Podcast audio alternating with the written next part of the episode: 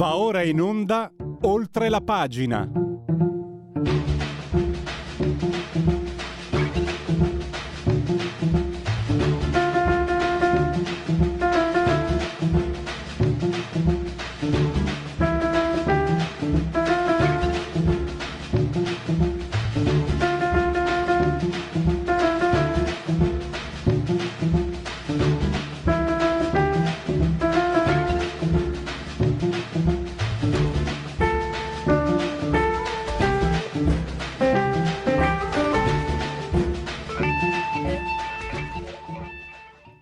Radio Libertà, la linea va subito a Pierluigi Pellegrini. Grazie a Giulio Cesare Carnelli, che oggi però marca male perché già non voglio la canzone prima della sigla, per giunto a mettermi la Mannoia, la Mannoia mi rovina non la giornata, il mese, la, la stagione, l'anno, la detesto da quando ero piccolo. E lei era già vecchia, pensa un po'. Convenevoli formulaici, velocemente per Radio Libertà, oltre la pagina, l'avete sentito, gli applausi, gli applausi, l'avete sentito dall'altra parte in studio, io sono ancora da remoto, sono ancora claudicante, in studio Giulio Cesare Carnelli, sulla torre di comando saldamente in cabina di regia tecnica. Eh, siete in simultanea con noi quando sono scoccate e scoppiate le dieci e quaranta. Personalmente sono centonovanta metri, centonovantanove metri sospesi sopra il livello del mare, venticinque gradi centigradi eh, sopra lo zero interni, esterni invece siamo arrivati a ventiquattro virgola otto, venticinque virgola uno, sessantotto per cento l'umidità, millaseicentoquattro millibar la pressione. L'abbraccio come sempre forte, forte, forte signora Carmela, Angela e Clotilde, loro ci seguono, ma ci seguiscono anche, eh, lo dice anche il sintassi, dal canale duecentocinquantadue del digitale televisivo terrestre, perché Radio Libertà è una radiovisione, quindi chi si abbona a Radio Libertà campa oltre cent'anni, meditate, gente, meditate. E attenzione perché siamo anche, eh, potete continuare a farvi cullare dall'algido suono digitale della Radio D A B, e il grande Vincent mi ha incaricato di fornirvi, fate molta attenzione perché mi risultano siano arrivate telefonate perché non ci trovate, non trovate più Radio Libertà su Radio D A B. Mi ha spiegato Vincent di dirvi, è molto semplice, ri, eh, risintonizzate la radio. Se non trovate più il canale di Radio Libertà sulla Radio D A B, la risintonizzate e la trovate.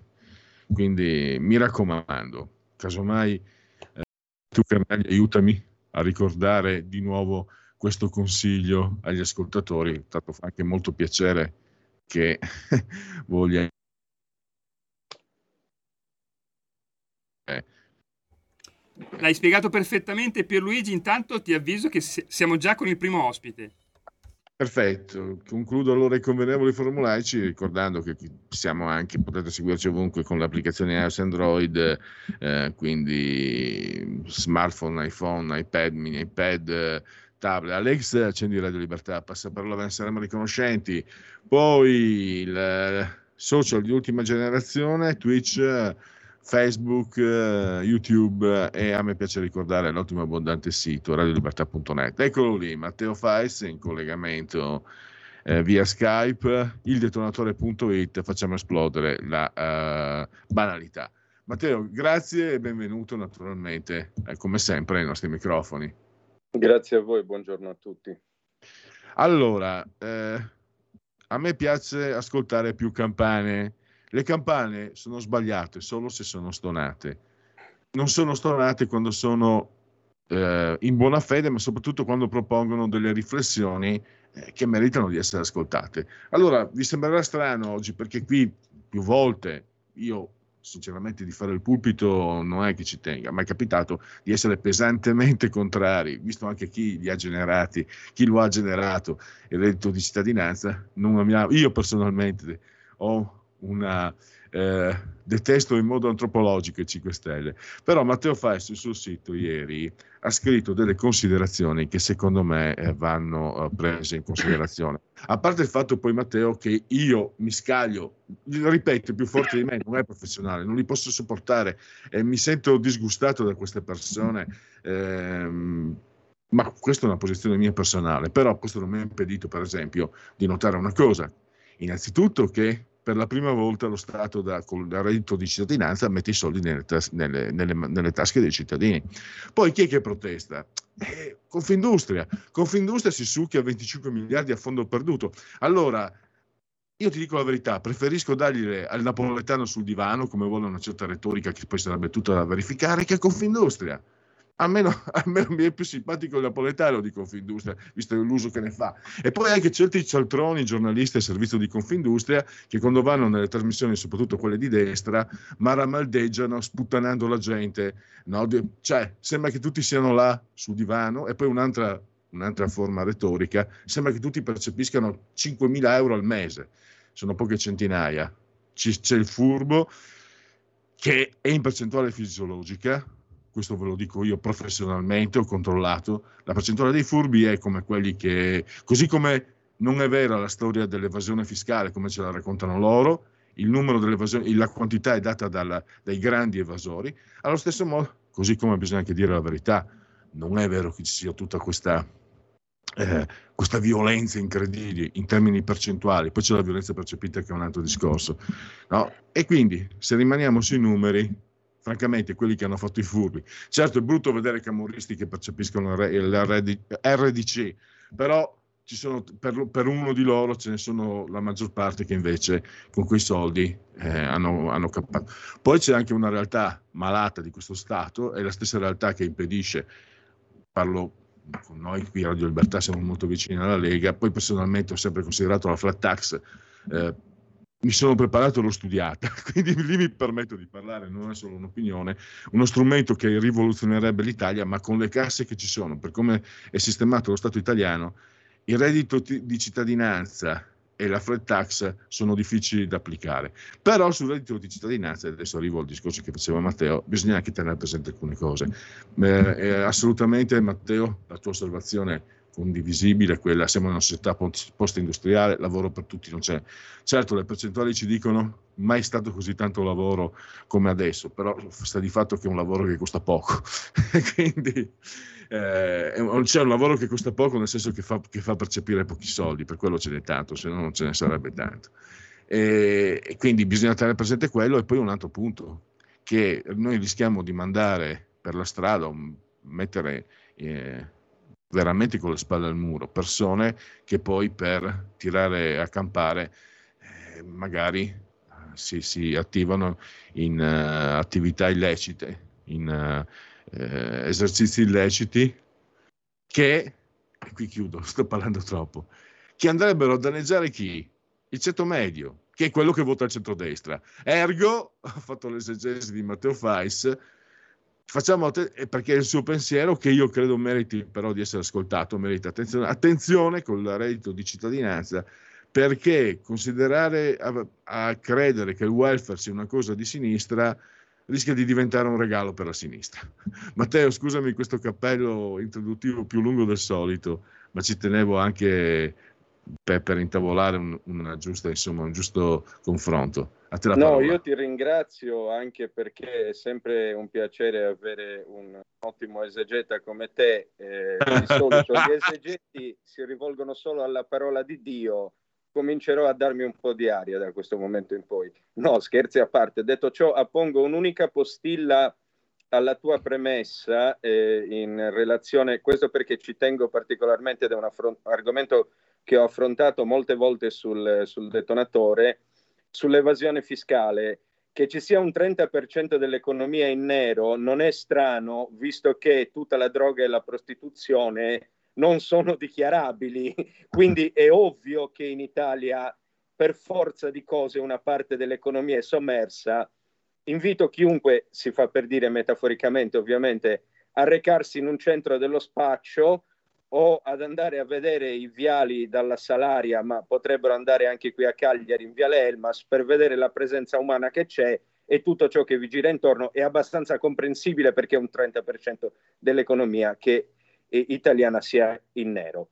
Detto ciò, allora, eh, veniamo alla questione reddito di cittadinanza, sulla quale è essenziale, a mio modestissimo avviso, chiarire un paio di punti che io credo che il signor Mario Rossi eh, che ci ascolta da casa o che guarda eh, il, il telegiornale o il talk show non abbia ben chiaro.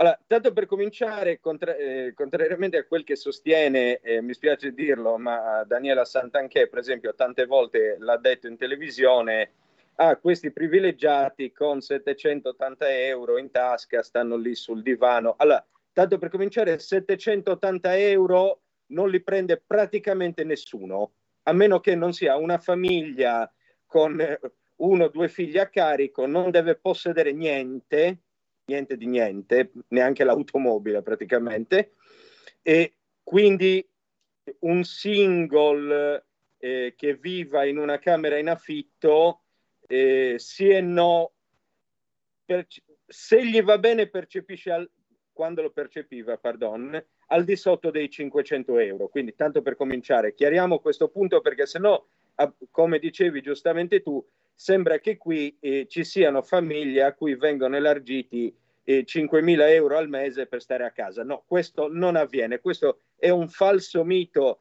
che raccontano da delinquenti, da delinquenti, perché sono dei delinquenti quelli che permettono una disinformazione di questo tipo nei loro... Matteo, il giornal... Matteo eh, posso mm. dirtelo, io, io ormai alla mia età... Eh, ho rotto gli argini. Il giornalista coi capelli unti al servizio di Radio ventiquattro e del Sole ventiquattro Ore prende talmente tanti soldi che, dico la verità, se a me dessero eh, Confindustria desse i soldi che danno lui, probabilmente farei lo stesso. Lo no, que- dal, dal suo punto di vista è comprensibile, però ciò non mi può far desistere dal denunciare il fatto che e, eh, Matteo, tutti coloro... Così... Mi considererei comunque eh, esecrabile e, e schifoso, però con tanti soldi in tasca. Questo è sicuro. No, però è, è sicuro che è pura delinquenza giornalistica, certo, lasciar certo. passare il messaggio che queste famiglie percepiscano eh, maree e maree di soldi che non vedranno mai, signori miei, non li vedranno mai. Preso atto di questo aspetto che secondo me è fondamentale, ripeto, io sono convintissimo che il signor Mario Rossi da casa non abbia compreso questo punto, perché magari fortunatamente per lui non conosce nessuno che abbia mai avuto bisogno di percepire il reddito. Preso atto di ciò, veniamo a dire questo. Il reddito di cittadinanza, così come una qualunque misura di welfare state, come ho detto, come ho già sottolineato tante volte, è in realtà a garanzia del capitale, o meglio, se fosse attuato a un livello ancora più avanzato, dovrebbe esserlo anche a garanzia del capitale. Mi spiego meglio. Se tu hai una casa che affitti a una persona, la quale persona versa in difficoltà economiche e non gli viene tolta anche quel poco che gli, che gli davano per eh, campare, la prima cosa che lui farà è non pagarti.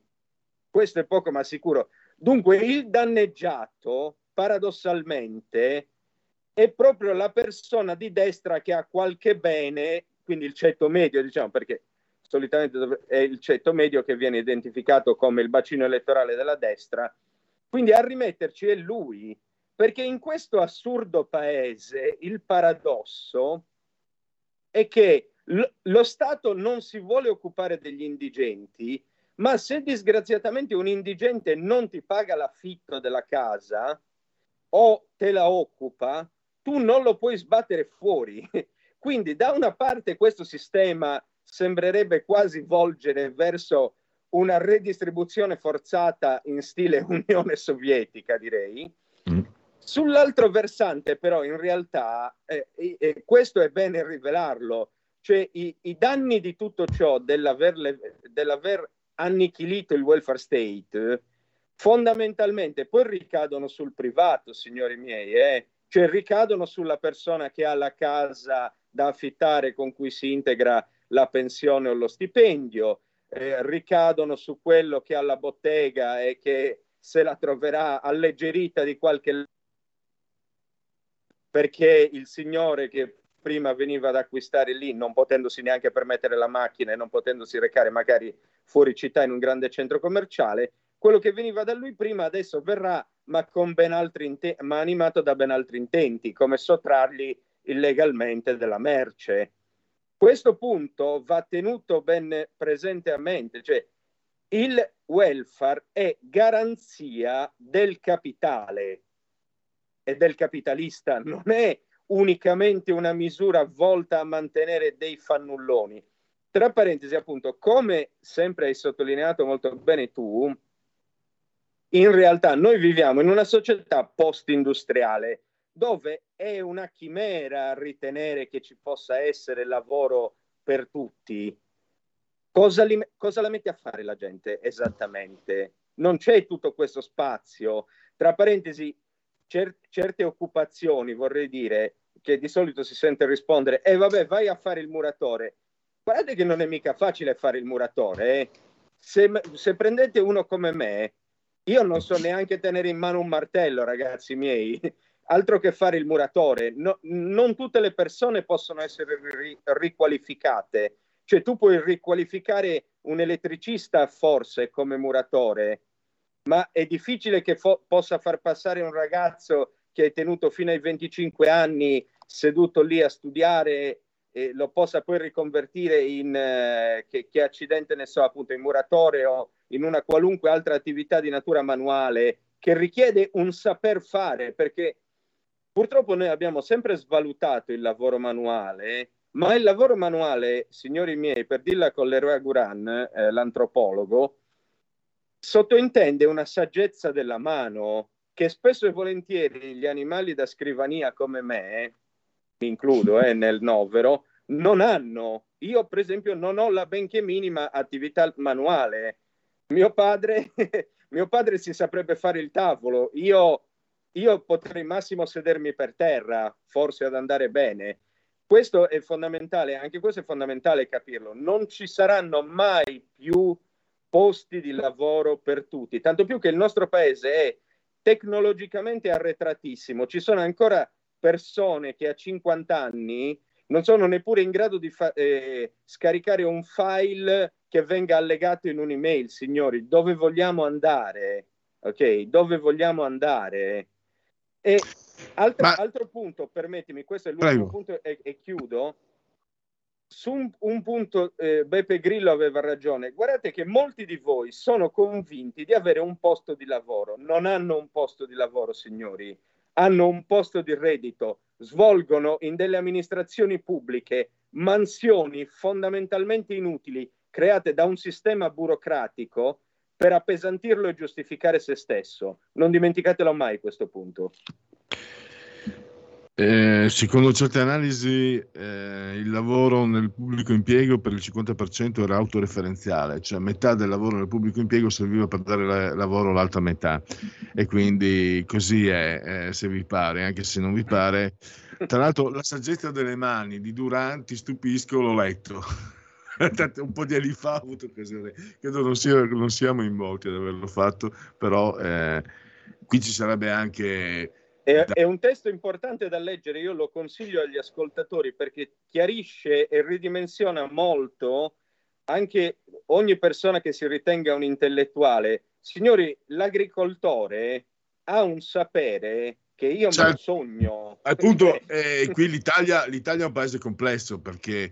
Eh, questa è un'eredità che ci si porta dietro. L'Italia non è diventato un vero Stato, non c'è stato un, un patto con lo Stato e viviamo ancora con eh, adesso è pass- per carità le cose sono cambiate, ma fino a non molto tempo fa c'era un certo tipo di classismo, per cui l'hai detto bene, l'attività manuale era eh, vista come squalificante, no? Ancora, ah, vuoi che vada a fare la donna delle pulizie? Guarda che se fai bene il lavoro della donna delle pulizie, permetti a quelli che lavorano in quell'ambiente di vivere meglio e quindi fai qualcosa di utile, di prezioso. Ahimè, magari anche può essere faticoso, eccetera. Ma non c'è niente di squalificante nel, nel lavoro. In Italia però invece non è così. In Italia, se, se sei operaio, sei l'ultimo anello della catena. Eh, se sei uno che lavora con le mani, basta vedere la poca considerazione che abbiamo dei nostri, soprattutto a me piace pensare è una cosa che appartiene a tutta l'Italia. A me piace pensare alla nostra zona, all'area padana, anche perché eh, ho visto con i miei occhi, insomma, produrre merce che andava in giro per il mondo ai massimi livelli produttivi. Mobilieri, mobilieri li abbiamo la, qui in Brianza, ce ne sono anche dalla mia parte. Ecco, anche lì sono considerati, ma mi ci metto anch'io, eh, degli arricchiti, degli ignoranti arricchiti, no? Guarda che per fare un bel, un bel mobile, per fare una bella cucina, hai voglia. E questo è un, eh, un retaggio che ci portiamo appresso. Un ultimo punto, siamo alla fine. Eh, secondo me, sul fronte della, della logica, il governo dice to- lo togliamo il lavoro a chi è occupabile. Però c'è questo il punto da dire. Premesso che io quando vedo certe manifestazioni vedo la mano dei cinque Stelle, di Landini, che hanno fatto il voto di scambio e sopravvivono su quello. Io li considero sciocali. Premesso questo, se il lavoro non c'è, tu puoi essere occupabile finché vuoi. Cioè qui a Milano, infatti qui a Milano il reddito di cittadinanza praticamente, ma al nord non esiste perché se vuoi la, eh, perché non puoi nasconderti. Se tu percepisci il reddito di cittadinanza, sei occupabile al nord, Eh, sei smascherato, sei un fanullone, non c'è niente da fare. A sud però, anche poi quando sento dire potete spostarvi, sì, ma se vado a vivere e eh, pago quattrocento cinquecento euro d'affitto, prendo mille euro di stipendio, comincia ad essere un po', eh, un po' diverso. E un'ultima cosa, ho sentito gli albergatori lamentarsi, no?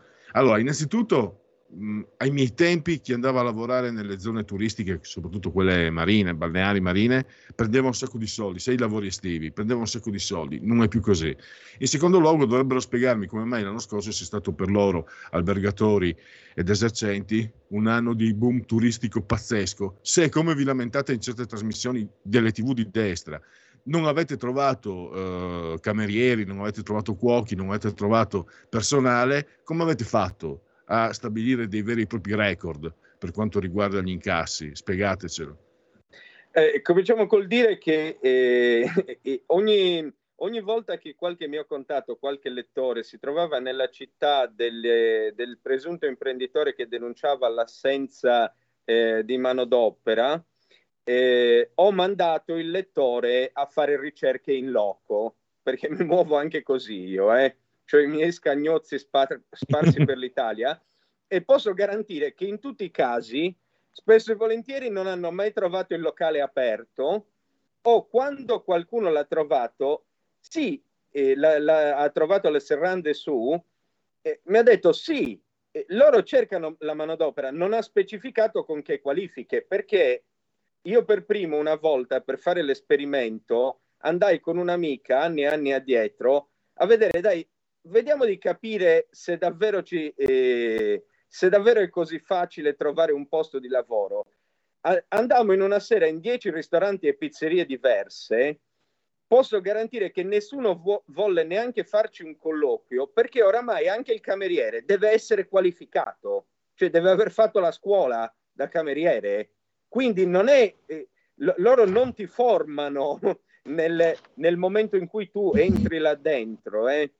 Loro ti vogliono già formato, già predisposto a gestire una sala, quindi non ti prendono in considerazione, anche se vai lì a dirgli io parlo tre lingue, non gliene frega un accidente di niente. Questo per capire che, come giustamente dicevi tu, occupabile è una caratteristica talmente generica da non voler dire niente. Occupabili sono occupabili tutti, anche solo per far saponette. D'accordo? Vabbè. Però il, però il problema è che poi alla fine non ti prenderà nessuno se non hai una qualifica spec- eh, specifica per quella determinata attività, pure fosse l'attività più squalificante del mondo, che di solito era considerata anche quella di fare il cameriere. In realtà non verrai considerato. Matteo, questo, sì. devo, devo chiudere. Tra l'altro chi pensa che sia squalificante fare il cameriere non ha capito. Io non ho avuto modo di farlo, non ho il fisico durò neanche quando ero magro, però so cosa significa e eh, secondo me se fai il cameriere devi avere più spirito d'osservazione e più intelligenza della media, altrimenti non riesci a farlo come si deve.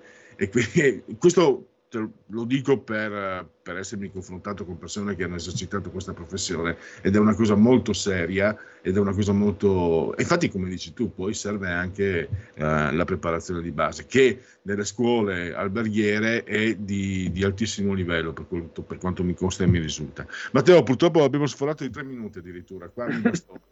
Eh, ti ringrazio, il detonatore punto it, a risentirci presto. Vi ringrazio io, a prestissimo. Stai ascoltando Radio Libertà, la tua voce libera, senza filtri né censura. La tua radio.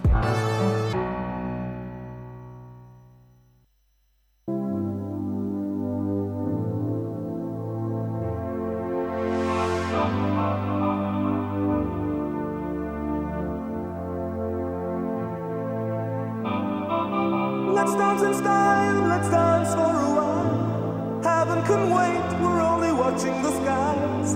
Hoping for the best, but expecting the worst. Are you gonna drop the bomb or not? Let us die young or let us live forever. We don't have the power, but we never say never. Sitting in a sandpit, life is a short trip. The music's for the sad man. Can you imagine when this race is won? Turn our golden faces into the sun. Praising our leaders, we're getting in tune. The music's played by the, the madman. Forever young, I want to be forever young. Do you really want to live forever? Forever, forever, forever young. I want to be forever young. Do you really want to live forever? Forever young. Some are like water, some are like the heat. Some are a melody and some are the beat. Sooner or later they all will be gone. Why don't they stay young? It's so hard to get on without a cause. I don't want to perish like a fading horse. It's like diamonds in the sun, and diamonds are forever. So many adventures couldn't happen today. So many songs we forgot to play. So many dreams swinging out of the blue. But let 'em come true. Forever young, I want to be forever young. Do you really want to live forever? Forever, forever, forever young. I want to be forever young. Do you really want to live forever? Forever, forever, forever young. I wanna be forever young. Do you really want to live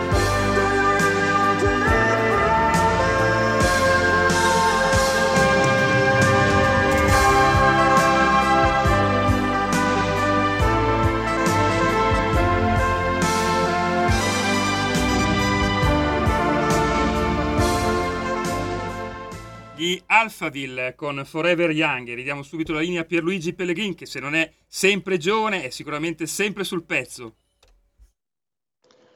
Giovane, facile, facile a dirsi. Allora, eh, grazie a Giulio Cesare Carnelli, assiso sulla tolla di comando in eh, regia tecnica. Eh, io credo sia già in collegamento il dottor Manuel Pietrobon, eh, analista geopolitico, consulente di politica estera e anche autore presso Centro Machiavelli, Centro Studi Machiavelli. Eh, se, se è all'ascolto, lo saluto e lo ringrazio naturalmente per la disponibilità. Buongiorno per Pierluigi, grazie mille per l'invito. Grazie a lei, perché eh, credo che io ho letto con molta attenzione. Se andate su centrostudimachiavelli punto com potete leggere, è gratis. E, e, e quindi e, a maggior ragione non, do, non avete scuse, perché la ricostruzione che ha fatto il dottor Pietrobon, stiamo parlando del golpe in Niger, in realtà vediamo che ci riguarda e come, perché eh, questa zona che è il, eh, se non sbaglio, fatemelo leggere perché alla mia età ci si dimentica le cose, il Sahel, sono cinque paesi che fanno un po' da cuscinetto tra l'area subsahariana e l'Africa settentrionale. È un'area importantissima, povera, desertificata, ma importantissima perché è ricca di materie prime, tra cui l'uranio. Il quindici per cento dell'uranio impiegato nelle cinquantasei centrali nucleari francesi viene dal, dal Niger, quindi non so se mi spiego. Ed è un'area che dal duemilaventi, sulla quale dal duemilaventi esercita una forte pressione la Russia, e questo spiega anche perché abbiamo visto questi cartelli, per quelli come me un po' ignorantelli, inspiegabili. Ma come mai a bas la France, vive, uh, uh, vive Putin, no? Il, il, la Francia-Afrique, stiamo parlando della Francia-Afrique in pratica, che tra l'altro, dottor Pietrobon, non c'entra, perché adesso entriamo nello specifico. Io come comunque lo faccio il mestiere di giornalista, cerco di farlo seriamente, e la, la France-Afrique non è una materia che sui giornali italiani si trovi, anche quelli dedicati alla pagine, alle pagine estere, perché a parole tutti hanno in antipatia eh, la Francia e i francesi. Poi questo punto, sul quale secondo me ci sarebbe anche molto da, da, da chiarire, no? Perché se sei all'interno di una comunità come l'Unione Europea e ti avvali però di vantaggi come l'ex colonie francesi, dal sessantuno sono stati stipulati dei, degli accordi che permettono alla Francia di attingere a piene mani, una cosa che l'Italia non può fare, la Spagna non credo, perché non penso che attinga dal Sud America, la Germania ha aperto il mercato verso gli ex, i paesi ex PECO. Come, ma, innanzitutto volevo sapere da un esperto come lei se le risulta questo, se è una cosa normale, se le risulta questa trascuratezza, se è qualcosa anche di normale trattandosi di politica estera, se c'è qualcos'altro sotto. Allora, questa è una bella domanda, perché come lei dice purtroppo c'è anche co- poca consapevolezza di questo argomento presso il pubblico italiano. Ehm, comunque la risposta è no. La France-Afrique è una realtà unica all'interno del panorama europeo. La Francia res- è e resta l'ultima e l'unica potenza che continua a intrattenere eh, relazioni privilegiate e di natura neocoloniale con tutti quei paesi, o comunque con quasi tutti, perché adesso la situazione sta cambiando, che un tempo facevano parte del suo impero. Parliamo di un'area, appunto, la France-Afrique, che si estende dal Nord Africa fino all'Africa Nera, al cuore dell'Africa Nera. Parliamo del Congo, parliamo dell'Africa, dell'Africa centrale, dell'Africa centro-occidentale, dell'Africa occidentale, quindi comunque parliamo di ehm, diverse porzioni del continente, da nord a sud e da ovest a est, che sono sostanzialmente sottoposte a una forma di dominio egemonico neocoloniale da parte della Francia, che in alcune regioni del continente, pensi, possiede addirittura un controllo di tipo economico-monetario su questi paesi. Il famoso franco C F A denunciato alcuni anni fa da Giorgia Meloni in, una, in un'info catarringa. Tutto questo è realtà, tutto questo è presente, permette alla Francia non soltanto di avere eh, un controllo sulle politiche interne del continente, perché poi di questo si tratta, ma di perseguire la sua strategia di sicurezza energetica, perché dire France-Afrique significa dire uranio, gas, petrolio, terre rare, metalli preziosi. Pensiamo alle ingentissime riserve auree francesi, che sono state costruite principalmente attingendo ai forzieri africani. Significa dire sicurezza, significa dire antiterrorismo, France-Afrique significa dire tante cose. E allora arriviamo al, al Niger, arriviamo a questo colpo di Stato, arriviamo all'influenza russa. Tra l'altro ci sono tante cose, perché attraverso il Niger dovrebbe passare anche un gasdotto, il gasdotto transariano, e lei ha osservato che per la Russia sarebbe un modo per uh, rientrare dalla finestra dopo che le è stata chiusa la porta. Quindi le sanzioni sulla propria produzione energetica eh, verrebbero, diciamo, le, gli effetti verrebbero dissipati grazie al fatto che la Russia potrebbe, met- potrebbe sostituirsi alla Total nella gestione di questo gasdotto e quindi eh, come dire, essere di nuovo da capo. Quindi è, è Allora, se l'ho capito io, non è, non è un quadro difficile da comprendere, è un po' complesso, ma quello che eh, io, e ringrazio anche davvero il dottor Pietrobon per la chiarezza con la quale ha esposto eh, questo, questa situazione, è qualcosa che davvero mh, riguarda, riguarda tutti noi, riguarda la sicurezza, riguarda l'immigrazione, riguarda le, la transizione, la cosiddetta transizione energetica o comunque l'autonomia energetica. Quindi non è semplicemente, come quando ero ragazzo io, i colpi di Stato in Africa, no? Che poi non si sapeva se chi prendeva il posto ehm, era peggio di chi del, del, del precedente, no? Mi ricordo Bokassa e altre cose del genere. Qui abbiamo qualcosa invece di molto più articolato e complesso, che soprattutto forse ci riguarda ancora più da vicino. Allora, partiamo da qui, dottor Pietrobon. La, rispetto al passato, eh, s- qual è il fatto? Che ormai il mondo è incredibilmente globalizzato, pertanto tutto ciò che accade nell'angolo più remoto del pianeta in qualche modo riesce ad avere un impatto sulle nostre vite. Questa è la grande differenza secondo me rispetto alla guerra fredda, quando infatti il pubblico europeo dell'Africa sostanzialmente eh, se ne fregava, diciamo così, è, la, la, è il potere della geografia emozionale, no? Più un posto è lontano da noi, meno ci riguarda. Noi oggi però non possiamo più permetterci questo lusso, perché il mondo è diventato un villaggio globale, le economie nazionali sono interconnesse e a noi, Italia, il Niger, ci interessa per tante ragioni quante ne ha la Francia. Per la Francia è una questione di uranio, ma per noi Italia è una questione di, ad esempio, tra i tanti esempi che mi vengono in mente, non soltanto di gas, vi ho citato ad esempio il gasdotto transariano, eh, sul quale però avrei voluto fare un appunto in, um, mentre scrivevo l'articolo, però purtroppo è stato pubblicato con Pre, la versione. Beh, a, a, ecco, lo faccio qui ai nostri microfoni, dottor Pietrobon. Sì, ehm, avevo scritto che appunto la Russia spera di rientrare dalla finestra dopo che è stata cacciata via di casa, no? Sbattuta fuori dalla porta. Un altro obiettivo della Russia però potrebbe anche essere quello di far cancellare questo gasdotto. Quindi abbiamo davanti due scenari: la Russia che rientra in Europa attraverso il gasdotto transariano, o la Russia che approfitta dell'instabilità nel Sahel per rendere questo progetto antieconomico a causa degli elevati rischi di natura politica, che quindi sostanzialmente porta alla cancellazione di un progetto sostanzial- eh, fortemente voluto dall'Unione Europea. La Russia vincerebbe in entrambi i casi, perché comunque si tratterebbe sempre di minare la sicurezza energetica europea. Ehm, chiusa parentesi, grazie mille per avermi lasciato esporre quanto mi sono dimenticato di fare nel, nell'articolo.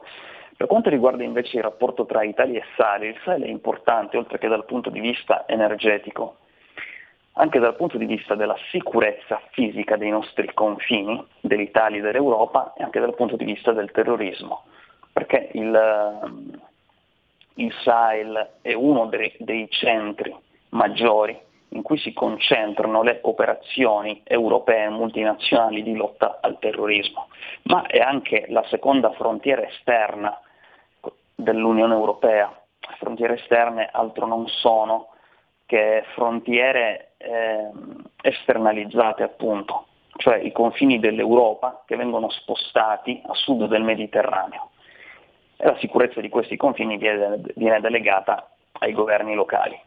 Questo per meglio gestire il fenomeno dell'immigrazione illegale. Il Sahel ha un ruolo ancora più importante del Maghreb, essendo che il Maghreb sì, è anch'esso un produttore di flussi illegali, molte volte però subisce flussi che arrivano dall'Africa centro-meridionale. Quindi il Sahel serve per bloccare i flussi al momento della partenza. Oggi questo sta diventando molto più complicato, perché nella cintura del Sahel si è formata una cintura che potremmo chiamare la cintura dei golpe, che risponde a Mosca.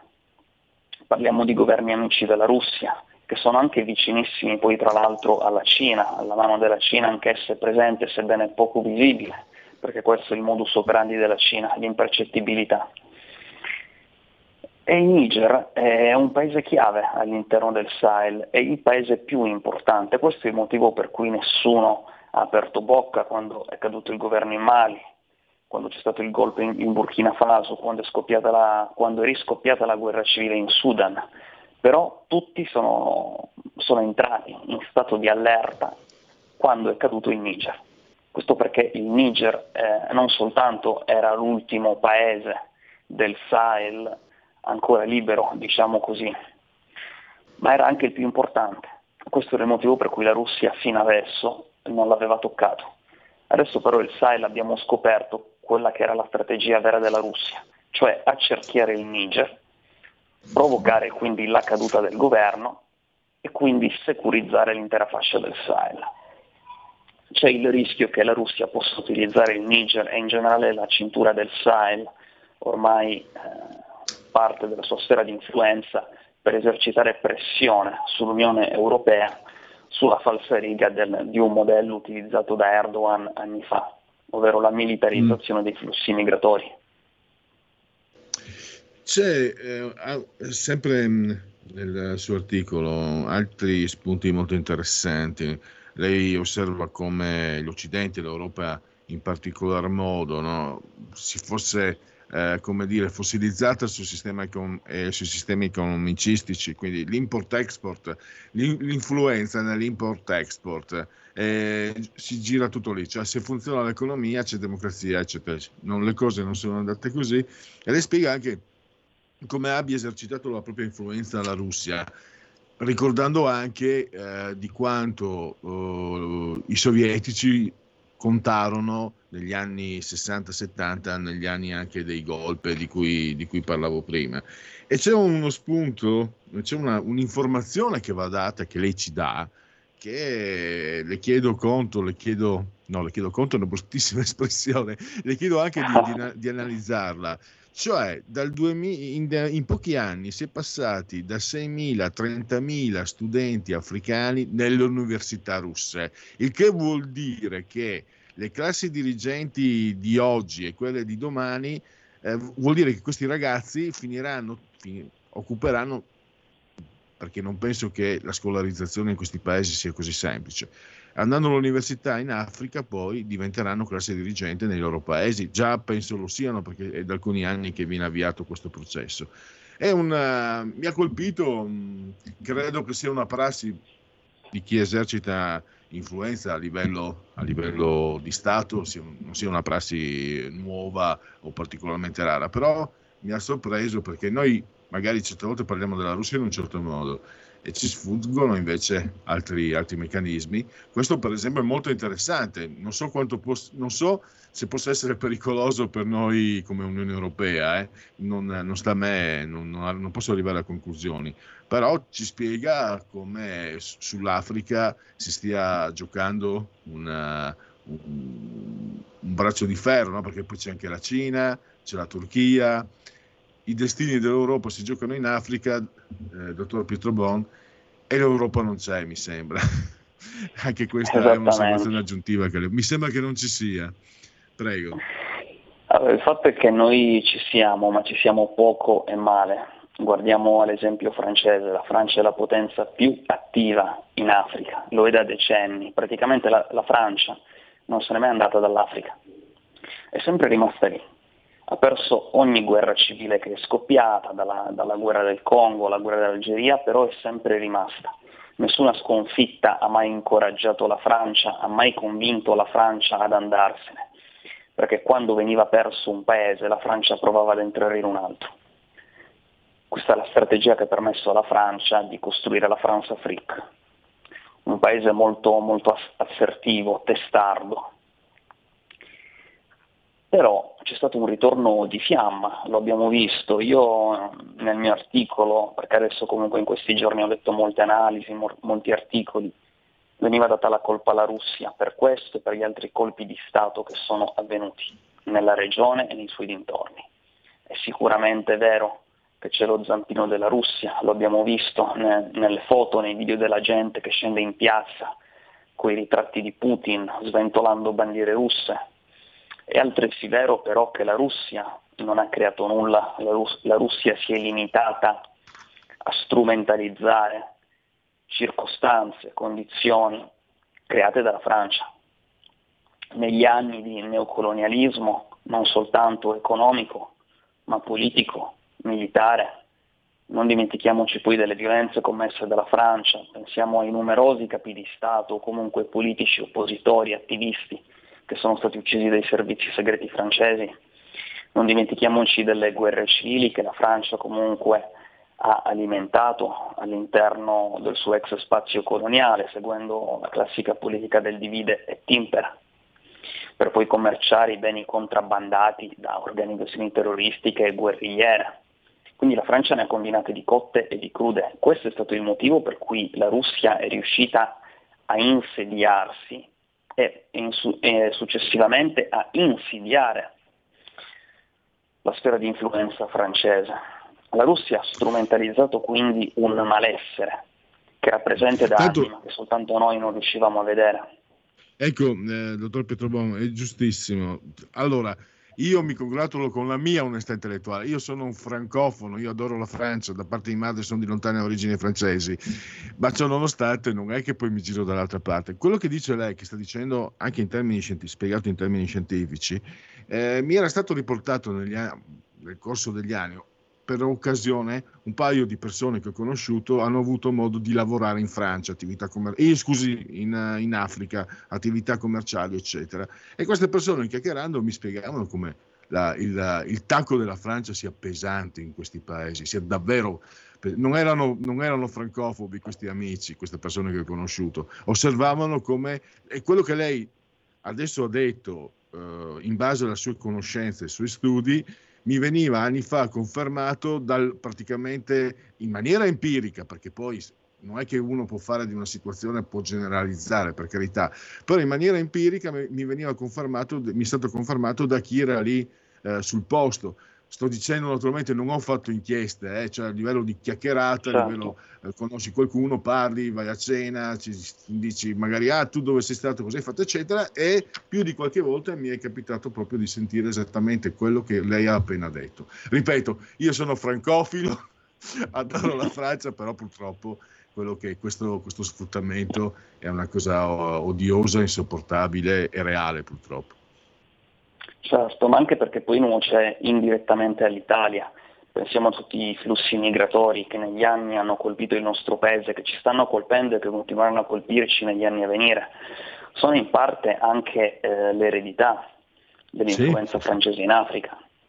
Quindi comunque sarebbe, anzi è interesse nazionale dell'Italia, non dico contrastare la Francia-Afrique, perché siamo comunque legati alla Francia non soltanto dal Trattato del Quirinale, ma anche dall'Unione Europea, dalla Nato, siamo quindi almeno de jure, perché poi de facto non lo siamo, ma de jure siamo degli alleati.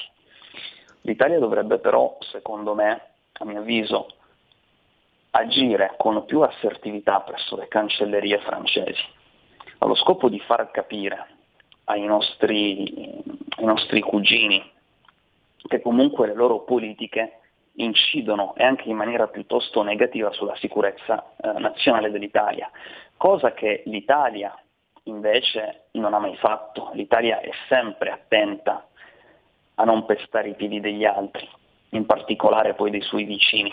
Quindi servirebbe comunque una campagna, a mio avviso, di sensibilizzazione, che potrebbe poi anche funzionare. Eh, servirebbe più dialogo in generale, servirebbe anche più coordinamento, perché adesso le dirò, la Francia, se non è intervenuta nel Sahel fino ad oggi, perché non se lo può permettere. Non perché la Russia sia forte, la Russia, eh, se dovessimo guardare al P I L, come spiego nell'articolo, anzi no, lo spiegavo in un mio tweet, sarebbe in grado forse di contendersi Tenerife con la Spagna, forse perderebbe anche.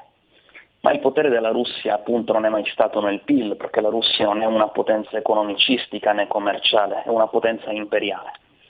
Ha quindi una mentalità, ha altre risorse da dispiegare ricorre molto al soft power, prima lei ha parlato della diplomazia universitaria, quindi la Russia ha altri metodi che noi non vediamo, che però sono anche molto più efficaci dei nostri. Il fatto è che non c'è solo la Russia, c'è anche la Cina e poi c'è l'intera internazionale del terrorismo islamista. La Francia quindi avrebbe a che fare non soltanto con più potenze, ma con potenze che impiegano strumenti diversi, sono poi sostanzialmente diverse tra loro, il che richiederebbe una multistrategia. La Francia da sola non ce la potrebbe mai fare e non ce la sta facendo, quindi è interesse francese che l'Italia intervenga al suo fianco. Questa è un'incredibile certo. opportunità per l'Italia, la defrancesizzazione del Sahel. Purtroppo siamo arrivati alla fine. Tra l'altro, eh, dottor Pietrobon, eh, quello che lei ci stava spiegando, io l'ho visto proprio, c'è, c'è, c'è l'immagine chiara. A bas la France, vive Putin. Questo dice tutto, questo con un'immagine conferma quello che lei ci ha spiegato molto, molto, molto bene. Eh, allora purtroppo il tempo è volato, eh, io ringrazio il dottor Manuel Pietrobon, lo potete leggere se non l'avete fatto, andate su centro studio machiavelli punto com, il sito, e potete leggere questa ricostruzione che è davvero ricca di informazioni, ecco, non di, anche particolari, ma soprattutto quello che ha fatto in questo lavoro. Ci conosciamo da poco, ma anche nella precedente contatto che abbiamo avuto, il dottor Pietrobon, come gli analisti di geopolitica in genere, ci forniscono, fanno quello che dovremmo fare noi, ma noi li usiamo, anche se il termine è brutto, ci forniscono informazioni. Tra l'altro per me personalmente sarebbe anche difficile andare ad analizzare, eh, perché non è che noi giornalisti possiamo far tutto, no? Eh, però possiamo sicuramente trovare eh, lo spazio per portare figure come quella del dottor Pietrobon, che ci informa, ci dà, ci dà notizie, e secondo me, dopo quello che ci ha detto, almeno io parlo per me, spero anche per, sono convinto che per gli ascoltatori, dopo quello che lui ci ha detto, un quadro di come stanno andando le cose, quindi certi, certi ragionamenti sciocchi magari li, far, cerc- li farò di meno e cercherò probabilmente di ragionare eh, più sulle cose reali. Dottor Pietrobon, grazie ancora e spero di risentirla presto. Grazie di cuore, grazie di cuore per l'invito, è stato un piacere e spero anch'io che ci risentiremo presto. Buona, prose... Buon con... Buona continuazione. Grazie. Stai ascoltando Radio Libertà, la tua voce libera, senza filtri né censura. La tua radio.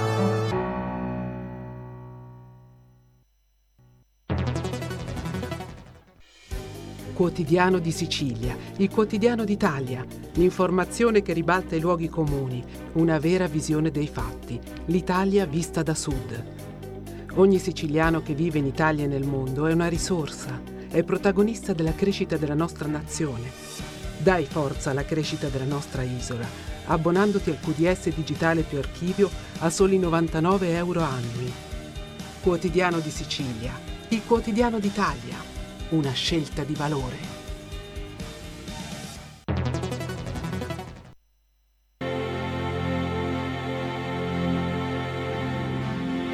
It's been seven hours and fifteen days since you took your love away. Dai sempre il massimo. Sai essere impeccabile.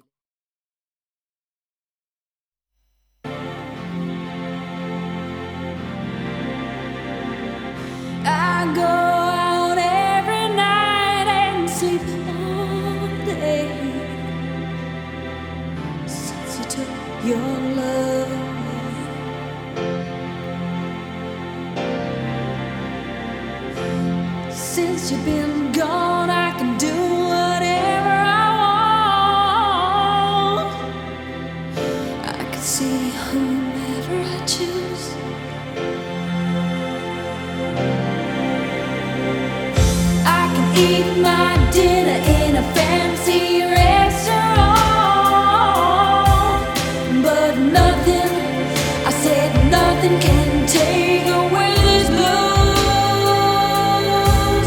'cause now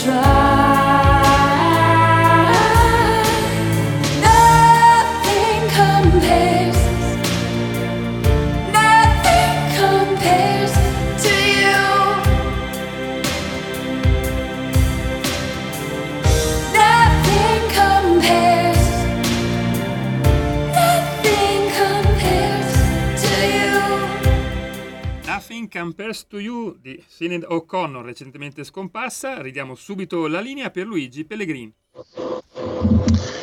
Ehi, io ti ho sentito a scatti, Giulio Cesare Carnelli, che stai assiso saldamente sulla tua del comando di regia tecnica, e spero che voi invece sentiate me regolarmente. Credo che eh, regolarmente sia in collegamento telefonico con noi Francesco Maria Del Vigo. Eccomi qua. Del gior- Eccoci qua. Allora, mi senti bene? Perché non vorrei ci fosse qualche benissimo. problema. No, ti sento benissimo. E io sento bene te. Allora, con Francesco Maria Del Vigo andiamo a parlare mh, di indirettamente di reddito di cittadinanza. Parliamo di chi l'ha cavalcato, di chi senza scrupoli ha cavalcato quello che sta succedendo. Innanzitutto, quest- dove, dove si possono cogliere le contraddizioni, Francesco? Innanzitutto che queste persone ca- fingano di cadere dal pero, quando si sapeva da, da dieci mesi, era nel programma, cioè abbiamo votato centrodestra anche perché eh, Giorgia Meloni. Io prima ho, guarda, ho affrontato il tema in termini contrari, cioè il perché sarebbe stato più giusto. Con, l'ospite spiegava perché sarebbe stato un giornalista, un nostro collega, spiegava perché secondo lui sarebbe stato invece preferibile. Quindi ho una posizione molto laica, anche se onestamente certo. Io mi confesso sempre, non posso vedere, antropologicamente non sopporto i cinque Stelle, lo confesso, ed è giusto che chi mi ascolta lo sappia, perché almeno se mi scappa qualcosa eh, che sappia che non sono disonesto, insomma, ecco, almeno quello. Ma quello che eh, colgo in contraddizione, innanzitutto questo finto stupore, e poi la contraddizione di chi non può dirmi che si preoccupa dei poveri, uno che l'otto dicembre finge di andare nel, fa nella messa dei poveri, però il venticinque dicembre è in Hotel cinque Stelle a Cortina. Non può fingere, non può dirmi che si preoccupa dei poveri chi paga trecento euro l'ora l'armocromista. Non può dirmi che si preoccupa dei poveri Landini, che dal duemiladieci era segretario FIOM, dal gennaio duemiladiciannove segretario C G I L, e guarda caso si è accorto pochi mesi fa che i salari sono bassi e che c'è la povertà in Italia. E poi soprattutto invece io poi vado al tuo articolo di ieri, il linguaggio bomba sociale, disumani e schifosi, bullismo istituzionale, governo cinico, brutale e irresponsabile e altro ancora. Dalle mie parti, vengo da Friuli Veneto, si dice eh, Francesco, piango le parole, perché? Perché tu hai registrato il fatto di Terrasini, dove una persona rimasta senza occupazione, un sessantenne, certo. È entrato negli uffici del comune, ha cosparso gli uffici di benzina e ha minacciato di dar fuoco. Cioè, attenzione, oltre ai motivi che registro io personalmente, quindi mh, personale, opinione personale, la contraddizione di chi non è credibile quando parla dei poveri, la contraddizione di chi non è credibile quando si accorge dopo dieci mesi, fa finta di accorgersi dopo dieci mesi che sarebbe stato tolto il reddito. E questa è la mia prospettiva soggettiva. Quello che dici tu è oggettivo, perché io sono più vecchio di te, Francesco, ero ragazzino negli anni settanta, però adesso non voglio farle, fare allarmismi, però c'è stato a un certo punto anche complice un certo disagio sociale che a un certo punto si crea in Italia dopo la crisi del, del petrolio del settantatré, c'è stata un'escalation di violenza, soprattutto quella di sinistra, ma poi risposero anche quelli di destra, poi non si sa se c'erano i, i servizi segreti, non si, quello non entro nel merito, ci fu un'escalation enorme e sinceramente non era un bel vivere, soprattutto mi raccontavano i miei amici che conoscevo, io abitavo, avevo la fortuna di abitare là, ma chi, chi viveva a Milano, ma anche a Monza, anche a Genova, mi raccontava di cose, eh, sinceramente, di quanto fosse pericoloso e rischioso di girare per strada, pensa un po'. L'ho fatta lunga, a te la parola, Francesco Maria. No, no, no, hai fatto una sintesi perfetta, è nata una speculazione politica, una speculazione politica molto forte, nel senso che si sapeva benissimo che il reddito di cittadinanza sarebbe stato, se non abolito, perlomeno rimodulato, che è quello che sta per succedere, però adesso c'è chi vuole speculare, per questi centosessantatremila sms che sono arrivati a partire da venerdì scorso è nata una vera e propria speculazione politica, per cui anche coloro i quali, penso una parte della sinistra, una parte del sindacato, criticavano il reddito di cittadinanza, adesso dicono che è intoccabile. È intoccabile perché altrimenti scoppia una bomba sociale, sono dei disastri civili eh, è una cosa che non si può fare. Beh, allora a me sembra veramente che ci sia chi sta gettando benzina sul fuoco di questa cosa, una benzina che al momento è solo ideologica, perché vogliono portare a casa il risultato di un minimo dividendo politico, visto che oggettivamente in questo momento l'opposizione ha pochissime carte da giocarsi, perché il governo sta facendo bene, i numeri vanno bene, anche oggi sul giornale raccontiamo che l'occupazione, anzi la disoccupazione non è mai stata così bassa dal duemilanove, quindi i fondamentali sono solidi e sta andando tutto piuttosto bene. La luna di miele tra il governo Meloni e gli italiani continua, loro si giocano questa carta, cioè quella del reddito di cittadinanza, di poter dire, quindi in questo momento lo stanno intestando tutti, per poter dire occhio che stanno togliendo una cosa che è fondamentale, scoppia una bomba sociale. Allora, innanzitutto bisognerebbe ricordare come è nato il reddito di cittadinanza. È nato, questo lo dicono, come dire, le carte, il programma del Movimento cinque Stelle, che è quello originale del duemiladiciotto, quello che ha portato al trionfo il Movimento cinque Stelle e la nascita del governo giallo-verde, è ormai introvabile. Nasce in teoria come misura attiva, cioè per creare posti di lavoro. Allora, cinque anni dopo noi possiamo dire che il reddito di cittadinanza, secondo quello che dicevano loro, cioè come misura attiva per creare posti di lavoro, è totalmente fallito, perché non ha creato posti di lavoro. È una misura elefantiaca, totalmente assistenzialista, che ha creato una casta di persone che hanno deciso di non lavorare vivendo con questo sussidio. Questo sussidio poteva funzionare, e è anche giusto magari ci sia, per aiutare alcune persone che altrimenti non avrebbero i soldi per mettere insieme il pranzo con la cena. Non ha funzionato così, perché sappiamo che ci sono state delle difformità mostruose, ci sono state delle persone che hanno ricevuto questo reddito senza minimamente averne bisogno e altre persone che hanno avuto una specie di studio di ingegneria sociale per rubarlo e portarselo a casa senza averne requisiti. A questo punto come si fa a toglierlo? Eh, bisogna avere il coraggio di farlo. Questo è il discorso, questo governo l'aveva promesso, l'aveva detto, lo stupore è totalmente immotivato, perché era una cosa in campagna elettorale detta e ridetta cento volte. Capisco che questo è un paese in cui, come dire, quello che viene promesso in campagna elettorale viene sempre disatteso, per cui mi rendo conto che c'è un qualcosa di stupefacente nel vedere che un governo fa quello che effettivamente ha detto, eh, però non si può, secondo me non si deve, non si dovrebbe proprio soffiare sul vento della svolta. Al momento, per fortuna, complice il fatto che agosto, che sono tutti in vacanza, anche i percettori del reddito sono in vacanza, non c'è stata una risposta della piazza, nonostante le urla sguaiate di Landini, della Schlein, eh, di Giuseppe Conte. Non c'è stata, c'è stato in provincia di Palermo un disperato che ha cercato di darsi fuoco e dar fuoco al sindaco della sua città perché eh, non ha più questo emolumento. Però al momento non c'è stata una risposta alla piazza, il che però non vuol dire che questi siano, come dire, questi appelli siano da sottovalutare, perché in autunno, in inverno, quando la tensione sociale potrebbero salire, salire beh, eh, ricordiamoci che c'è chi sono settimane, allora saranno settimane e mesi, che sta cercando di alzare il livello dello scontro oltre ogni limite totalmente sopportabile. Eh, beh, pensavo, sono contento di questa trasmissione, eh, Francesco, perché prima, tra le dieci e quaranta e le undici, abbiamo con l'ospite detto, abbiamo detto cose diverse, abbiamo detto che c'è stata anche una certa eh, strumentalizzazione. Eh, io sinceramente, Francesco, faccio fatica a credere che siano tutti quanti fanulloni sul divano. Quando, quando gli albergatori, gli esercenti mi dicono non trovo nessuno, e poi però nel duemilaventidue è stata la stagione più ricca da non so quanto per il turismo, io qualche dubbio ce l'ho, però eh, è difficile, no? Farsi un'immagine. Probabilmente il meccanismo... Eh, è sbagliato il meccanismo perché non, perché non ha permesso i controlli. Eh, è sbagliato anche l'idea di non creare, di essersi dimenticati completamente de, di creare posti di lavoro. È orrendo quello che ho visto fare in certe trasmissioni televisive dei cinque Stelle, incolpare le regioni. È orrendo. Tra l'altro la regione peggiore è la Campania, che è governata da loro, o grosso modo, insomma, se non da loro, dai, dai loro, dei loro alleati. Quello che, che, che appunto...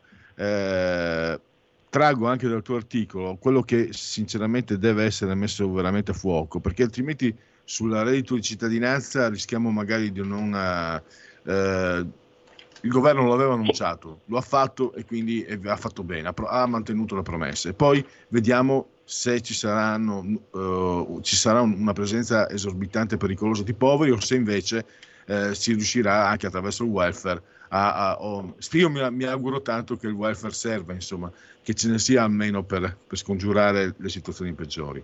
Ma trovo questo, eh, Francesco, che i toni, no, che tu denunci impediscono proprio, come vedi io e te, io credo che più o meno siamo, saremo d'accordo un po' su tutto, ma su questo magari abbiamo qualche divergenza, ma cerchiamo, sì, io, ti ho invita- io ti ho invitato proprio perché per, per, per ascoltare quello che tu hai scritto ieri, per avere un confronto. Io credo che però se si usano i toni che hanno usato quei personaggi che tu hai eh, messo, sì, quei personaggi lì, Schlein, Conte e Landini, non si arriverà mai a un confronto che poi vada a colpire chi fa il furbo e vada ad aiutare chi ha bisogno, perché chiaramente il governo, cioè se io fossi un esponente politico del centrodestra, onestamente sentire quei toni, sentire, cioè sarebbe, è vero che il politico ha è strutturato e sa, il politico deve essere lui ipocrita se vuole portare avanti il proprio cammino, figurati se si scandalizza per l'ipocrisia degli altri, però questo modo di confrontarsi del centrosinistra Eh, impedisce qualsiasi eh, spunto, qualsiasi spazio per affrontare in modo condiviso. Perché sarebbe importante condiviso? Non sono per eh, il, il, il cattocomunismo degli anni settanta, eh, perché, perché di fronte a problemi dove destra e sinistra c'entrano fino a un certo punto, la condivisione può portare prima a una risoluzione. E a questo punto mi domando, Francesco, cosa punta la sinistra? A radicalizzare i toni? Punta, cioè, visto che, come hai detto te, comunque questo governo eh, offre immagine di stabilità, le, i dati sul, sul, sull'occupazione, cioè, visto che questo governo, nonostante loro ci dicessero che ci avrebbero ci avrebbe portati alla fine, dovremmo già essere morti e sepolti secondo loro, visto che questo governo te, tiene, loro vogliono radicalizzare, ma a questo punto la radicalizzazione è pericolosa. Anni fa uno dei loro, Edoardo Albinati, che francamente come si faccia a leggerlo, io sono un lettore attento e bravo, sono anche addirittura, pensa Francesco, mi ritengo addirittura abbastanza colto, come si faccia a considerare un grande scrittore Albinati Albinati, vabbè, ma disse, disse, mi auguro, fu il nostro direttore Giulio Cainarca a pescarlo, era un incontro pubblico qui a Milano, presentava un libro e durante questo incontro pubblico eh, disse, mi auguro che muoia un bambino dell'Aquarius, e c'era il ministro Salvini, no? Sto parlando di cinque anni fa, c'è, per vedere questo governo in difficoltà. Un abominio del genere È, è, è incredibile, ma se ci fossero Albinati di destra direbbe, mi auguro che un politico del, di governo venga ucciso per, mette, per, per vedere in difficoltà questa opposizione. Ovviamente il politico di destra non è uno sciocco e sa che se, se ciò succedesse mai, certo, dall'altra parte cosa direbbero? Eh, se l'è andata a cercare, perché loro di sinistra sono fatti così. Se, se, se, succede una cosa, se, succedesse una cosa, se succede qualcosa a loro è la fine del mondo, se succede, se succede a te, eh, ma te la sei andata a cercare, è colpa tua. Poi hanno i giornali, hanno eh, l'usigrain, per quanto adesso il governo sia di centrodestra, l'usigrain, non venitemi a raccontare storie, non, non, non, sta certo, non è certo dalla parte, dalla parte di Meloni, Salvini, eccetera. No, assolutamente, assolutamente. E, e quindi Beh, la strumentalizzazione è fortissima. Cioè io penso che il reddito di cittadinanza si presti perfettamente a questa strumentalizzazione, al di là di quello che si pensa. Eh, io ripeto, era nato secondo me con, con un'idea anche abbastanza buona, cioè di politica attiva per reinserire persone nel mondo del lavoro, è diventato un gigantesco e maiuscolo voto di scambio, perché diciamo la verità, il Movimento cinque Stelle non credo che avrebbe vinto le elezioni del duemiladiciotto se non avesse promesso questa pioggia di soldi su tre, le, le fasce più basse della popolazione. Ripeto, in parte può anche essere giusta, ma non era nata con questa idea, si è trasformata in un gigantesco e clamoroso voto di scambio. Altro che, eh, come dire, cioè il famoso voto di scambio delle scarpe, eh no, qui stiamo parliamo di una cosa molto più grossa, e purtroppo per vincere quelle elezioni hanno messo un'ipoteca sul futuro dell'Italia, perché ripeto, io, anch'io sono consapevole e penso che toglierlo sia oggettivamente rischioso e pericoloso per la tenuta sociale del paese, bisognava pensarci prima, tutto qui, e adesso chi lo cavalca, chi getta benzina sul fuoco, come appunto l'opposizione, il centro-sinistra, per mancanza di altro, perché oggettivamente non hanno altri motivi, non hanno altre leghe, altre piedi di porco per scardinare la maggioranza, beh, questo è quello più semplice da utilizzare, cioè persone che, ripeto, chi se lo merita, ma questo lo prevede anche il governo, il governo, cioè nel senso, le misure previste dal governo sono che chi è abile al lavoro deve andare a lavorare e non può rifiutare troppo a lungo l'offerta di lavoro. Questo è lo scardinamento del reddito di cittadinanza, cioè trasformarlo in una misura che incentiva il reinserimento nel mondo del lavoro. Questo assolutamente non lo è stato, perché in questi cinque anni, quattro anni di reddito di cittadinanza, dal duemiladiciannove è partito, in realtà il reddito di cittadinanza non ha portato un posto di lavoro, hanno perso il lavoro coloro i quali dovevano aiutare gli altri a trovare il lavoro, un paradosso, cioè i famosi navigator, sono rimasti loro stessi senza lavoro. ci rendiamo conto che siamo di fronte a un paradosso, una cosa che non ha funzionato. Ripeto, rileggendo il programma del Movimento cinque Stelle, era una cosa totalmente diversa rispetto a quello che poi è diventato. È servito certo. unicamente a loro a sistemarsi e poter, a poter andare al governo. Eh, adesso dico, si può mettere mano al reddito? Si deve, si deve. Va rimodulato? Assolutamente. Non va tolto tutto a prescindere, questo assolutamente no, però va rimodulato. Purtroppo era facilmente immaginabile, facilmente auspicabile che qualcuno avrebbe, lo avrebbe usato come grimaldello per dire occhio, non si può toccare questo perché altrimenti scoppia la rivolta sociale. Che lo dicano proprio apertis verbis, con questa violenza, la Schlein, eh, Landini e Conte, questo mi fa impressione, sentir dire bomba sociale, sm, sms schifosi, vergognosi, ecco questo mi spaventa perché stanno veramente giocando tutte le carte che hanno a disposizione e dimostra anche una certa disperazione dell'opposizione, perché diciamo un'opposizione responsabile non dovrebbe usare questa terminologia, questo lessico, non dovrebbe vellicare così tanto i, più, i, i, i violenti del paese. Ripeto, al momento la piazza non ha risposto, come dicevo prima, complice l'estate, varie cose, però è facile trovare poi il disperato, il matto, quello che non sta particolarmente bene, che dice ma se lo dicono loro quasi quasi lo faccio, e che poi fa un atto esagerato. Ecco, purtroppo anche penso che questo pericolo ci sia. Certo. No, stavo, di, stavo anche, mentre parlavi, no? eh, stavo pensando anni fa quando ci fu quel folle che aggredì Berlusconi e loro esatto. dissero che non era vero, che, avrebbe, che aveva una vescica di sangue in bocca e, ed, è passata, ed è passata da parte loro, quindi in questo, in questo senso. Personalmente poi chi, e chiudo, eh, cosa ne pensi anche di, di questa approssimazione, dove può portarci? Allora, noi non siamo Edoardo Albinati, quindi ci auguriamo che non succeda nulla, ovviamente. Per certo. fortuna non siamo Edoardo. Non ti chiamerei, non ti avrei chiamato se tu fossi Edoardo Albinati, non lo sopporto. Spocchioso, arrogante, schifoso. Guarda, mi, mi escono dal cuore queste parole. No, dicevo, c'è, un, c'è un, un, un problema sotto questo punto di vista. La strumentalizzazione che la sinistra fa. Io ho visto i miei, la Lega, ho visto il centrodestra all'opposizione, un certo tipo, un, una certa strumentalizzazione è inevitabile, ma questa invece di sinistra è manifesta, è lampante, è chiara. Parlano del reddito minimo, ma avete governato dal duemilaundici al duemilaventidue, avete governato così solo voi e basta, undici anni su dodici, non lo so, grosso modo.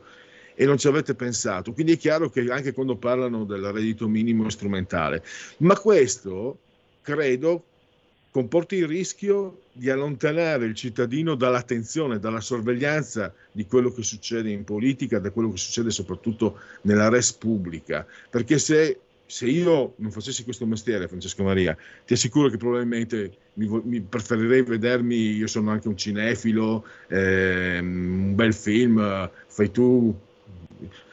Io ogni estate mi rivedo al posto delle fragole di Bergman, che è, un, che è un mio film del cuore, ma ce ne sono tanti altri. Cioè, piuttosto di seguire questo dibattito, vedendo tanta. E io credo che anche la, la categoria di, di, dei giornalisti, forse certe volte, contribuisca un po' troppo a spettacolarizzare e a impedire, anche di smascherare chi, chi porta avanti questi discorsi in modo strumentale, e di favorire invece chi questi, questi confronti li vorrebbe fare in modo serio. Beh sì, sicuramente sì, diciamo che come dire, in un'estate in cui ci sono poche notizie, questa è una notizia che funziona, per cui eh, ripeto, anche se è una non notizia, perché questo, questi famosi sms mandati venerdì scorso, cioè, erano totalmente preventivati, telefonati, avvisati, cioè non c'è nulla di particolarmente sconvolgente, dopodiché quindi sì, cioè, poi il giornalismo ovviamente come dire, eh, fa anche la cassa di risonanza a un'opposizione in crisi di identità, per cui è evidente che questo tema è diventato uno di prima all'ordine del giorno quando di fatto non lo è, anche se dobbiamo ricordare che il reddito di cittadinanza riguarda qualche milione di famiglie. Eh, costa trentacinque miliardi di euro, che è tantissimo, eh, per cui è, è giusto, legittimo e doveroso parlarne. Parlarne ragionandone come abbiamo fatto noi, nel senso mh, c'è una, ci sono alcune persone che hanno diritto a questo emolumento, secondo me alcune persone sì, assolutamente non si possono lasciare gli ultimi indietro se non riescono eh, come dire, a, a sbarcare il lunario, perché non è mh, una democrazia, una repubblica, Uno Stato dignitoso non può permettersi questo, non può permettersi nemmeno regalia a trecentosessanta gradi e non può permettersi nemmeno in un momento in cui l'occupazione c'è, perché il lavoro sta ripartendo, è ripartito, siamo ai minimi storici, non possiamo nemmeno permetterci eh, di avere persone che non hanno voglia di lavorare e vengono giustificate dallo Stato nella loro pigrizia, eh, oppure peggio ancora che lavorano magari in nero e mettono insieme anche un assegno cospicuo che gli arriva dallo Stato. Questo non è tollerabile, perché secondo me è una battaglia giusta che fa il governo, è una battaglia anche un po' impopolare, nel senso che ci sono alcune persone, una, io credo una maggioranza di italiani che sono molto scettici sul reddito di cittadinanza, però andare a toccare una corda così sensibile sicuramente è rischioso, sotto ogni punto di vista, politico e anche sociale. Ripeto, l'opposizione si sta comportando in un modo secondo me scellerato e sguaiato, però dopodiché era una cosa che andava fatta, era stata promessa in campagna elettorale, il governo è coerente, non ci trovo nulla di stupefacente, mi sembra che lo stia facendo anche con un certo tatto, eh, vedremo cosa succederà. Assolutamente, eh, speriamo che si, che si possa arrivare, eh, è stato probabilmente il più bel titolo del duemilaventidue, il tuo Belli Ciao, speriamo che si possa arrivare a Belli Addio, a Belli a mai più, perché sinceramente ci sono, io sto sorridendo, ma certe esasperazioni non sono, non sono più eh, accettabili. Allora, Francesco Maria Del Vigo del Giornale, ti ringrazio davvero. Grazie, grazie a te, grazie a voi. Buon lavoro e buona giornata. Grazie, alla prossima. Un abbraccio, a presto. Grazie. Segui la Lega è una trasmissione realizzata in convenzione con la Lega per Salvini Premier. LegaOnline.it, scritto LegaOnline.it, segui la Lega prima che la Lega, segui Scattella Pellegrina o alla Marciana, segui a te, è molto facile, ci sono molte cose, ci si scrive dieci euro tramite PayPal, PayPal, PayPal, il codice fiscale, attenzione che se di mezzo ci sono le poste italiane sono consigliati gesti apotropaici ampi a tutti, il D quarantatré nella dichiarazione dei redditi, il due per mille, scelta libera che non ti costa nulla, il D di Domodossola, quattro le stagioni, tre invece sempre il numero perfetto e le apparizioni eh, dei protagonisti della Lega. Abbiamo eh, domani l'europarlamentare Marco Campomenosi, il coffee break alle nove e quaranta ora antelucana alla sette e direi che per seguire la Lega sta su Facebook. Segui la Lega è una trasmissione realizzata in convenzione con la Lega per Salvini Premier. Euromedia Research, sondaggi, Fratelli d'Italia ventisette virgola due, P D venti virgola otto, cinque Stelle sedici, nove virgola otto la Lega, Forza Italia sette virgola tre. E poi chiudiamolo, siamo veramente agli sgoccioli. Questo invece è Tecna S R L, Fratelli d'Italia ventinove virgola due, P D venti, cinque Stelle quindici virgola cinque, Forza Italia dieci virgola nove, Lega otto virgola sette. Poi abbiamo l'ultimo sondaggio S V G, Fratelli d'Italia ventinove virgola quattro, P D venti, sedici virgola tre, cinque Stelle, Lega nove virgola sette, Forza Italia sette virgola due. E l'ultimo dato Istat sull'occupazione, ne abbiamo appena parlato, l'occupazione cresce più zero virgola tre punti pari a ottantaduemila unità per uomini e donne, per tutte le classi di età e per i dipendenti, calando solo tra gli autonomi. Il tasso di occupazione sale al sessantuno virgola cinque per cento e questa è una buona notizia, ma noi chiudiamo adesso invece con i genetriaci, unplugged, ricorrenze, commemorazioni del decimoquinto giorno di Thermidoro, mese del calendario repubblicano, per tutti è un uh, mercoledì mercoledì due di agosto, anno domini duemilaventitré. Francesco d'Assisi nel milleduecentosedici eh, riceve da Papa Onorio terzo l'indulgenza del perdono di Assisi per la piccola chiesetta di Santa Maria della Porziuncola, spero che la pronuncia sia giusta. Da quella data ogni anno nella giornata del due agosto in tutte le chiese del mondo chi è confessato, pentito e assolto può ricevere quella straordinaria forma di indulgenza, indulgenza plenaria che cancella le pene dei peccati. Marco Pantani nel millenovecentonovantotto vinse il Tour in questa data. Gentilesco di Gabrio Casati, Mugiò, ministro del, del Regno di Sardegna, l'uomo ombra Mirna Loi, Shimon Peres, Israele, Nello sport si vince senza uccidere, in guerra si uccide senza vincere. Corrado, Corrado Mantoni, la guerra è finita, ma poi tante altre cose di questo conduttore storico romano di origini marchigiane. Eh, ah, lui stesso raccontava una sua gaffa eh, terribile in, in radio. Trasmettiamo di Richard Wagner la cacata delle Valchirie. E lui va lì, la raccontava fantastico. Peter O'Toole, Lawrence d'Arabia, otto nomination ma zero Oscar. Wes Craven, uh, l'orrore, Nana, nel senso eh, regista horror, Naná Vasconcelos, percussionista brasiliano, Joanna Cassidi, Zora Salomè, la replicante eh, di Blade Runner, eh, se non ci fosse bisognava inventarlo, Danilo Toninelli, mister non ricordo. Dell'Inter ha vinto anche lo scudetto al settantanove ottanta Claudio Ambu, e poi dell'Inter anche del Milan, della Fiorentina, della Sampdoria, dell'Atalanta, ha accontentato tutti, è stato un giocatore piuttosto forte secondo me, a me piaceva. Gianpaolo Parzini, piaceva perché quando giocavano, eh, c'è ancora, eh, compie eh, trentanove anni, quindi ancora relativamente giovane. Come giovanissimo il nostro grande Giulio Cesare Carnelli, assiso sul trono di comando della regia tecnica, non mi resta che ringraziarlo, ringraziare tutti voi. Miau.